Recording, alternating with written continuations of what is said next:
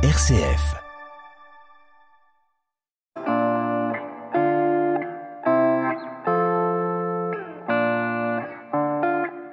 Amélie Bonin, bonjour.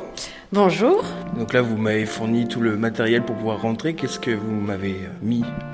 Alors, vous êtes équipé d'un bleu de travail, de chaussures de sécurité et d'un casque qui nous permettra d'aller sur les installations. Cet équipement permet de garantir la sécurité de nos travailleurs et de nos visiteurs. Alors nous, aujourd'hui, on va faire une visite qui n'est pas ouverte au public, mais où est-ce qu'on s'en va là, du coup? Aujourd'hui, effectivement, on va faire une visite qui n'est pas ouverte au public. Cette visite, elle va vous permettre d'entrer en zone contrôlée, de voir la piscine du bâtiment combustible. Nous allons aussi aller en salle des machines pour voir la turbine et l'alternateur, et enfin en station de pompage. Et eh ben c'est parti, on y va alors.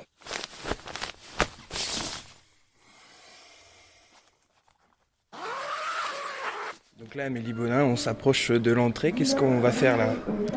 Alors là, on est dans le bâtiment d'accès euh, des travailleurs. Dans ce bâtiment d'accès, il y a des rayons X et des détecteurs de métaux, comme à l'aéroport. On va donc retirer tous les objets que nous avons sur nous, les faire passer dans les rayons X, et nous, nous allons passer sous les portiques de détecteurs de métaux. Et bien c'est parti. Je vous suis. Donc là, on vient de passer le, le portique euh, rayon X, et maintenant, qu'est-ce qu'on fait?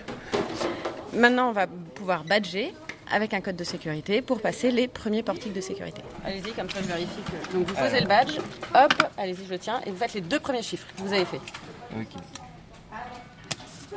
Et après On attend, et c'est vert, et vous pouvez passer. C'est parti Il y a deux moyens d'accès pour retrouver les unités de production. Soit de prendre l'ascenseur qui descend dans la falaise à 60 mètres plus bas, soit de prendre le bus qui suit la mer et qui arrive aussi aux unités de production. Et alors nous, qu'est-ce qu'on va prendre On va prendre l'ascenseur.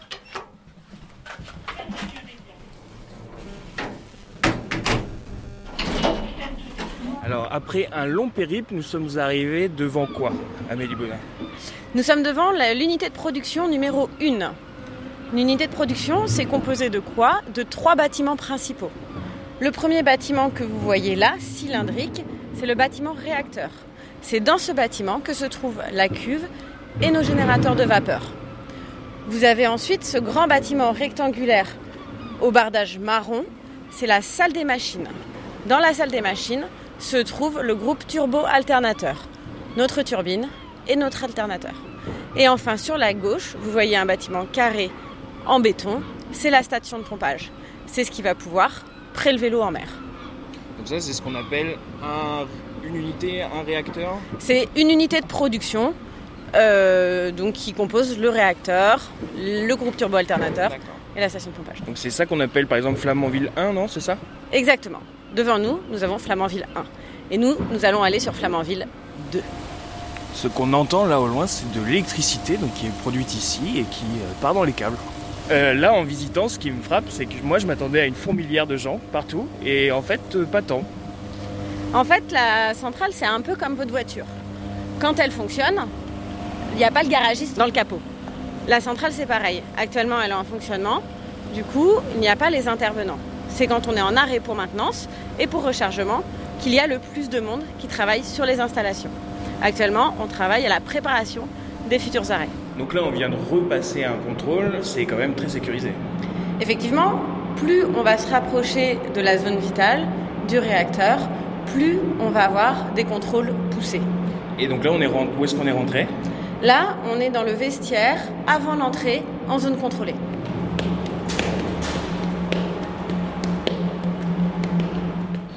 Donc là, on... je viens d'abandonner ma bonnette pour des raisons, euh, il me semble, de radioactivité potentielle, c'est ça? Tout à fait. Là, on se prépare à entrer en zone contrôlée.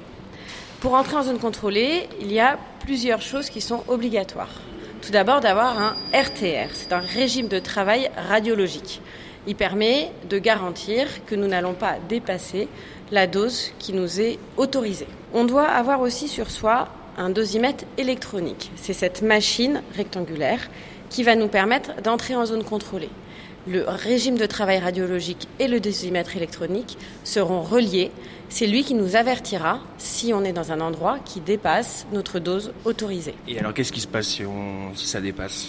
Si on rentre dans un endroit où on dépasse, qu'est-ce qui va se passer? On devra sortir de zone contrôlée. et des contrôles potentiellement en fonction peuvent être euh, réalisés par la médecine du travail. Pour les travailleurs du nucléaire, en plus de ce dosimètre électronique, un dosimètre passif est obligatoire.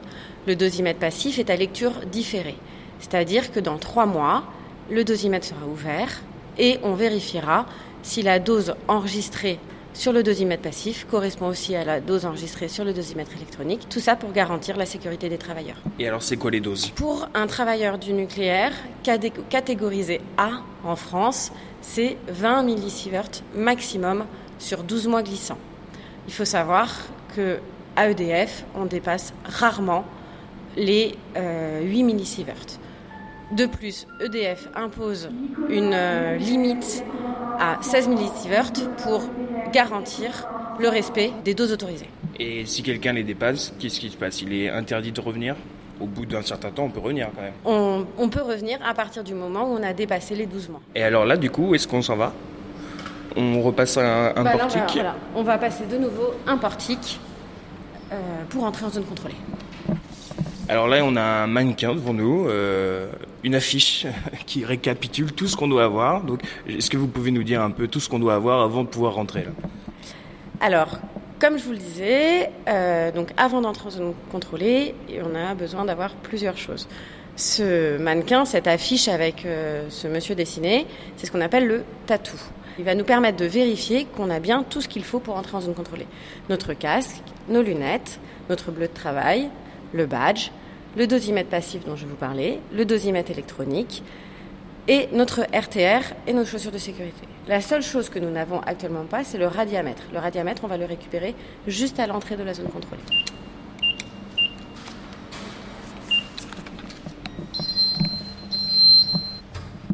Et alors là, je mets le dosimètre dans ma pochette. Voilà. Et j'avance. Je prends ça aussi. Voilà. Donc, premier contrôle passé. Donc là, on vient de passer au magasin qui est à l'intérieur et on vient de récupérer un nouvel objet à emmener avec nous. Qu'est-ce que c'est alors cette fois-ci? Alors cette fois-ci, on vient de récupérer un radiamètre. Le radiamètre, il va nous permettre de mesurer le débit de dose qu'il y a en permanence autour de nous et nous garantir que nous ne sommes pas à côté d'un point chaud, c'est-à-dire un point un peu plus radioactif qu'ailleurs. Et il bipera si on est au niveau d'un point chaud. Il suffira de nous éloigner. D'accord, c'est une espèce de boussole de sécurité, quoi. Oui, on peut dire ça. Et eh ben, j'espère qu'il va fonctionner alors. On y va. Donc nous avons récupéré notre boussole de sécurité, mais il y a, euh, vous me disiez, une différence entre radiation et quoi? En fait, euh, souvent on confond un peu les deux. Il y a bien une différence entre contamination et irradiation. Euh, c'est un peu comme si vous alliez à la plage avec le sable et le soleil. La contamination, c'est une poussière radioactive qui va se déposer sur le corps, qu'on peut avoir du coup sur le corps ou qu'on peut ingérer. À la même image que le sable, dans ces cas-là, pour enlever le sable, il suffit de prendre une douche. C'est pareil avec la contamination. Si on a de la contamination sur le corps, soit c'est le vêtement, il suffit d'enlever le vêtement. Si on l'a sur la peau, il faut se laver. Si on a ingéré de la contamination, elle s'éliminera par voie naturelle, sous surveillance bien sûr des médecins du travail. L'irradiation, c'est comme le soleil, c'est du rayonnement, c'est-à-dire que c'est un rayonnement qui va, nous, qui va traverser notre corps à un moment donné. C'est lequel le plus dangereux? Les deux sont dangereux de pareil ou? Les deux euh, ont la même dangerosité en fonction de la dose reçue, que ce soit la contamination ou l'irradiation. D'accord. Et donc là, ici, quand on est ici, on est plus sujet à quoi Pareil, on est sujet aux deux Ici, en fonction des zones dans lesquelles on a, on va être plus soumis à la contamination ou à l'irradiation. Avant chaque entrée dans un local, le type de contamination ou d'irradiation va être indiqué. Et alors où est-ce qu'on va maintenant qu'on a tout ce qu'il faut Maintenant, on va se rendre au niveau du bâtiment combustible, au niveau piscine combustible. Dans le nucléaire, on ne parle pas en étage, mais en altimétrie. Nous sommes actuellement à 0 mètre, c'est-à-dire par rapport au niveau de la mer. Et on va monter à 27 mètres, là où se trouve la piscine du bâtiment combustible. Alors nous voici donc à l'altitude plus 27 mètres au-dessus du niveau euh, de la mer. On a le réacteur qui est juste derrière la porte qui est à côté de nous, c'est ça? On ne pourra pas y entrer pour euh, des raisons évidentes qui font qu'il fonctionne, donc euh, on ne pourra pas entrer. Mais quand même, on va ici nous, vous allez nous expliquer, Amélie Bonin, comment fonctionne une centrale. Dans une centrale nucléaire, on a une cuve avec de l'uranium à l'intérieur. Ce qu'on va vouloir faire, c'est faire chauffer de l'eau. Pour chauffer de l'eau, on va casser le noyau d'uranium à l'aide de neutrons. On envoie un neutron sur un noyau d'uranium, le noyau d'uranium se casse et dégage énormément de chaleur et d'autres neutrons. Les autres neutrons vont aller percuter d'autres noyaux d'uranium, etc., etc. C'est ce qu'on appelle la réaction en chaîne. L'eau qui circule dans la cuve du réacteur va donc être chauffée à plus de 300 degrés. Elle va être envoyée vers les générateurs de vapeur, qui sont des gros échangeurs. Pour maintenir l'eau à plus de 300 degrés à l'état liquide, nous allons avoir besoin d'un pressuriseur, c'est-à-dire un matériel qui va pressuriser, mettre de l'eau sous pression à 155 bars. L'eau à 155 bars reste liquide à plus de 300 degrés. C'est ce qu'on appelle un réacteur à eau pressurisée. L'ensemble du parc nucléaire français d'EDF sont des réacteurs à eau pressurisée. On a ce qu'on appelle un parc standardisé.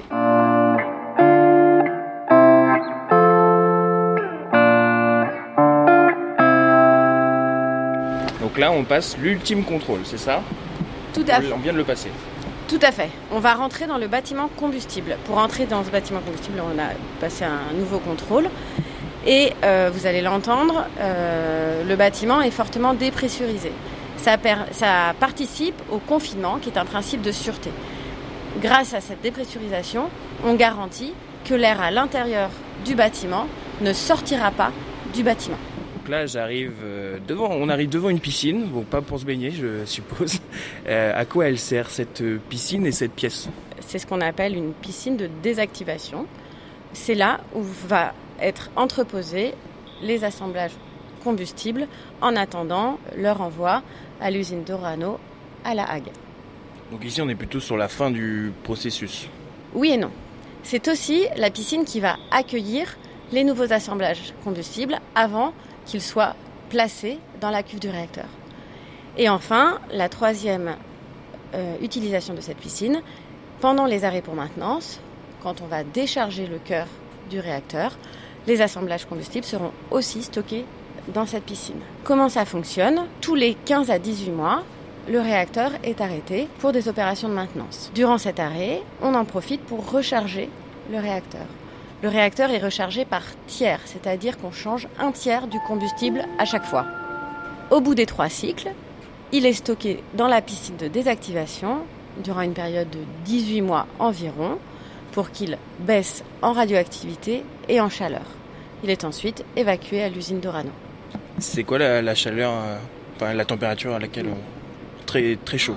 Ah oui, Très très chaud. Très très chaud. La piscine euh, a une utilité d'écran, c'est-à-dire que l'eau permet euh, d'être un écran à la radioactivité. Donc c'est vrai que là on dirait un lagon, une piscine bien bleue. Tout à fait, la piscine est très bleue, euh, c'est juste dû à l'éclairage qui va se refléter contre les parois de la, de la piscine, qui donne cette couleur bleu lagon effectivement.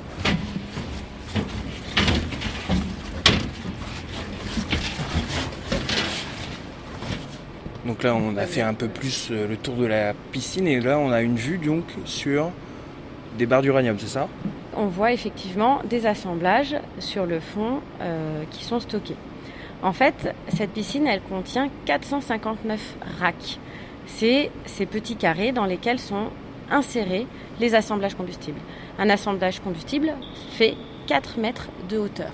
Et euh, du coup, peut-être rien à voir, je dis des bêtises, mais j'ai vu des combinaisons de plongée dans l'entrée. C'est pas pour euh, aller sous l'eau. Alors non, les combinaisons ne sont pas faites pour aller sous l'eau. On peut avoir très rarement des interventions dans la piscine. Dans ces cas-là, ce sont des plongeurs qui sont spécialisés dans ce domaine qui vont intervenir avec toute la sécurité qui est mise en place. L'eau n'a pas l'air si chaude que ça, pourtant on met des choses très chaudes dedans. Comment ça se fait? La température de l'eau est régulée en permanence, l'eau circule en continu. On n'a pas d'eau qui stagne dans la piscine pour justement garantir que la température ne monte pas. C'est vrai qu'on a envie de s'y baigner. Ah Donc là, on vient de voir la, piscine et euh, on s'est approché du réacteur. Où est-ce qu'on va ensuite? Là, on va garantir qu'aucun de nous n'est contaminé. Donc on va passer dans une machine qui va détecter la contamination et qui va nous autoriser à sortir de zone contrôlée. Donc là, vous allez mettre vos pieds et vos mains et la machine va mesurer la contamination au niveau des pieds et des mains. Bien au fond. 3, 2, 1, non contaminé. Super. Donc là, je suis pas contaminé, donc j'ai le droit de sortir. Au niveau des pieds et des mains. D'accord. Ensuite, on va passer à un autre contrôle qui permettra de vérifier la contamination au niveau du corps entier. 2, 1, non contaminé. Devant vous se trouvent les portiques qui vont permettre de contrôler la radioactivité euh, sur le corps entier. Avant de rentrer dans ces portiques, on va enlever tous les petits objets qu'on a sur nous et on va les mettre dans ces, euh, dans ces machines qui s'appellent des CPO, des contrôles petits objets. Ces machines vont permettre de vérifier qu'il n'y a pas de contamination sur tous les objets que nous portons sur nous. Insérez le dosimètre. Placez le pied gauche. Placez le pied droit. Elle s'installe et euh, elle est collée contre le mur. Vous entendez le décompte. C'est la machine qui 14, calcule 13, euh, la radioactivité potentielle qu'elle a sur elle. 9. Se retourner. Se retourner. Mesure de dos. Merci beaucoup. Non contaminé. Retirez le dosimètre, s'il vous plaît. Non contaminé. S'il vous plaît, passez. Non contaminé. Alors du coup, on n'est pas contaminé, ça c'est déjà une bonne nouvelle. Et euh, maintenant, où est-ce qu'on va? Alors maintenant, on va se diriger vers la salle des machines. Je vous parlais de vapeur tout à l'heure, créée par les générateurs de vapeur. On va donc aller voir l'endroit où la vapeur arrive. Donc là, on arrive, on est entré dans la salle des machines et on arrive devant cette énorme. euh, je, je sais même pas ce que c'est. Est-ce que vous pouvez nous dire ce que c'est? Alors effectivement, on vient d'entrer en salle des machines, on est au niveau 15 mètres 50. Comme je vous le disais, on parle toujours en altimétrie. Devant nous se trouve le groupe turbo-alternateur. La vapeur qui sort des générateurs de vapeur va arriver sur notre première turbine, une turbine haute pression. Elle arrive, comme vous voyez par ces gros tubes en inox, à 70 bars de pression et plus de 280 degrés. Elle est très chaude et elle entraîne notre première turbine qui fait tourner un axe à 1500 tours par minute. Une fois que la vapeur est passée dans cette première turbine haute pression, elle s'est légèrement refroidie. C'est-à-dire qu'elle a perdu en intensité et que des gouttelettes d'eau se sont formées à l'intérieur d'elle. Des gouttelettes d'eau à cette pression-là, sur les pales de la turbine, sont dangereuses. C'est comme si on jetait des cailloux sur les pales. On va donc faire passer notre vapeur dans ces très gros réservoirs que vous voyez de chaque côté de la turbine, qu'on appelle des sécheurs surchauffeurs. Comme son nom l'indique, ils vont permettre de sécher la vapeur et de la réchauffer. Une fois qu'elle est passée dans, dans ces deux gros réservoirs, elle est renvoyée ensuite sur les trois autres turbines qui sont des turbines basse pression. L'axe continue à tourner à 1500 tours minute et entraîne un alternateur. C'est lui qui va fabriquer notre électricité. L'ensemble du groupe turbo-alternateur mesure 65 mètres de long et pèse 3000 tonnes. Sacrée machinerie pour produire de l'électricité. Et alors cette électricité, elle sort prête à l'emploi? Alors pas exactement. L'alternateur euh, va permettre de fabriquer de l'électricité qui sort à 20 000 volts, 48 000 ampères. 20 000 volts, ce n'est pas assez puissant pour être euh, envoyé sur le réseau électrique français. 48 000 ampères, c'est une intensité qui est très forte et qui dégage beaucoup de chaleur. Il faudrait des câbles électriques énormes. On va donc envoyer l'électricité de l'alternateur sur un transformateur. Notre transformateur va pouvoir monter l'électricité de 20 000 volts à 400 000 volts et diminuer l'intensité de 48 000 ampères à 2000 ampères. Cette fois-ci, l'électricité est prête à être envoyée sur le réseau électrique français. Et donc là, on est redescendu de, quelques étages et on, revient. Il faut bien la refroidir aussi un moment, cette vapeur. Qu'est-ce qui se passe après Une fois que la vapeur a entraîné l'alternateur, qu'est-ce qu'elle devient cette vapeur? Alors, nous, on va vouloir réutiliser la vapeur euh, et la retransformer en eau. On va donc envoyer la vapeur sur un condenseur. Le condenseur va condenser la vapeur et va la retransformer en eau. La vapeur va en fait tomber sur des tubes très froids. Dans les tubes, il y a de l'eau de mer. Une fois tombée sur ces tubes, elle est retransformée en eau et renvoyée vers nos générateurs de vapeur. Des générateurs de vapeur, elle est de nouveau transformée en vapeur, etc. C'est aussi un circuit fermé. La mer qui, on a de la chance ici, est très froide, donc euh, ça permet de bien réchauffer la vapeur. Bien la refroidir, tout à Bien fait. la refroidir, pardon, oui. Ça permet de bien refroidir la vapeur. Et donc du coup, cette, cette eau de mer, elle est... Comment elle est acheminée jusqu'ici? En fait, on pompe de l'eau de mer dans notre station de pompage. L'eau de mer est envoyée dans le condenseur à travers des milliers de tubes et une, une fois traversé le condenseur, elle est renvoyée en mer. Et je vous propose d'aller voir la station de pompage pour vous expliquer tout ça. Eh ben on y va, c'est parti, je vous suis. Alors du coup, tout, tout ça, c'est... Toute cette installation, y a un, un côté dangereux quelque part, mais qui est contrôlé. Comment la sécurité fonctionne au sein euh, d'une centrale nucléaire? Alors il y a beaucoup de systèmes qui permettent euh, de garantir la sûreté du réacteur.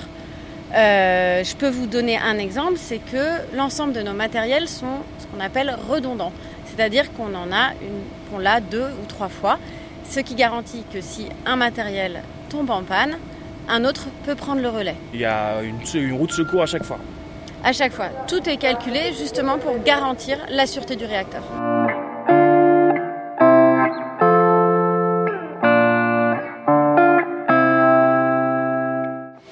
L'entendez au bruit, nous voici en station de pompage d'eau de mer. Donc cette eau de mer qui sert à refroidir la vapeur, si j'avais bien compris, euh, dans la salle des machines juste avant. Et ici on la pompe. Alors qu'est- qu'est-ce qui se passe ici? Effectivement, ici on pompe euh, l'eau de mer à 44 mètres cubes par seconde. Il faut imaginer que 44 mètres cubes, c'est à peu près la consommation d'un couple sur une année. Et on la pompe par seconde. Cette eau de mer, elle va passer dans différents filtres que je vais aller vous montrer. Pour garantir qu'aucune algue, coquillage euh, ou euh, microélément viennent boucher les tubes du condenseur, l'eau de mer va être filtrée à plusieurs moments. On se trouve devant un des premiers filtres qui sont les dégrilleurs. Ils vont pouvoir attraper les algues et les faire basculer dans un panier où elles seront récupérées. Une fois passé les dégrilleurs qui va enlever les grosses algues, euh, les gros coquillages, l'eau de mer va être envoyée vers le tambour filtrant. C'est comme une énorme roue qui tourne à 8 tours par heure et qui mesure 20 mètres de diamètre. Donc là, on est sorti parce que vraiment il y avait beaucoup de bruit. Euh, on va continuer les explications. Alors, vous, me parliez, il y avait trois filtres. Pour l'instant, on n'en a vu que deux. Où est le troisième? Le troisième filtre, en fait, se trouve à l'entrée du condenseur. C'est ce qu'on appelle le filtre à coquillage, qui permet euh, justement de filtrer les derniers éléments qui n'auraient pas été captés ni par les dégrilleurs, ni par le tambour filtrant. Tout ça pour garantir de ne pas boucher les tubes du condenseur. Et alors, du coup, moi, la question que je me posais ici, c'est est-ce que tout ça est alimenté par l'énergie du réseau ou vous prenez l'énergie créée par le réacteur pour vous? Alors, il y a deux choses essentielles dans le fonctionnement d'une centrale nucléaire, c'est l'eau pour refroidir nos circuits et l'électricité. Effectivement, on va s'auto-alimenter, c'est-à-dire que le réacteur va produire 1350 MW en continu sur le réseau électrique et on va en prendre 50 MW pour nous. Si jamais le réacteur devait être à l'arrêt, il peut être alimenté par le réacteur d'à côté. Si les deux réacteurs sont à l'arrêt, ils peuvent aussi être alimentés par le réseau électrique français et je vous parlais de redondance tout à l'heure euh, pour garantir la sûreté de nos installations. Si on devait aussi perdre le réseau électrique français, on a des diesels qui se mettraient en route pour faire fonctionner les systèmes essentiels à la sûreté du réacteur. Et si ces diesels venaient aussi, eux, à tomber en panne, on a un dernier diesel d'ultime secours, cette fois-ci, qui va faire fonctionner le minimum pour garantir la sûreté du réacteur. Donc il y a un système de sécurité pour le système de sécurité pour le système de sécurité. Enfin, il y a 4 ou 5 niveaux de sécurité euh, en cas de problème. C'est un peu ça. Et moi j'ai une dernière question. On est quand même au niveau de la mer.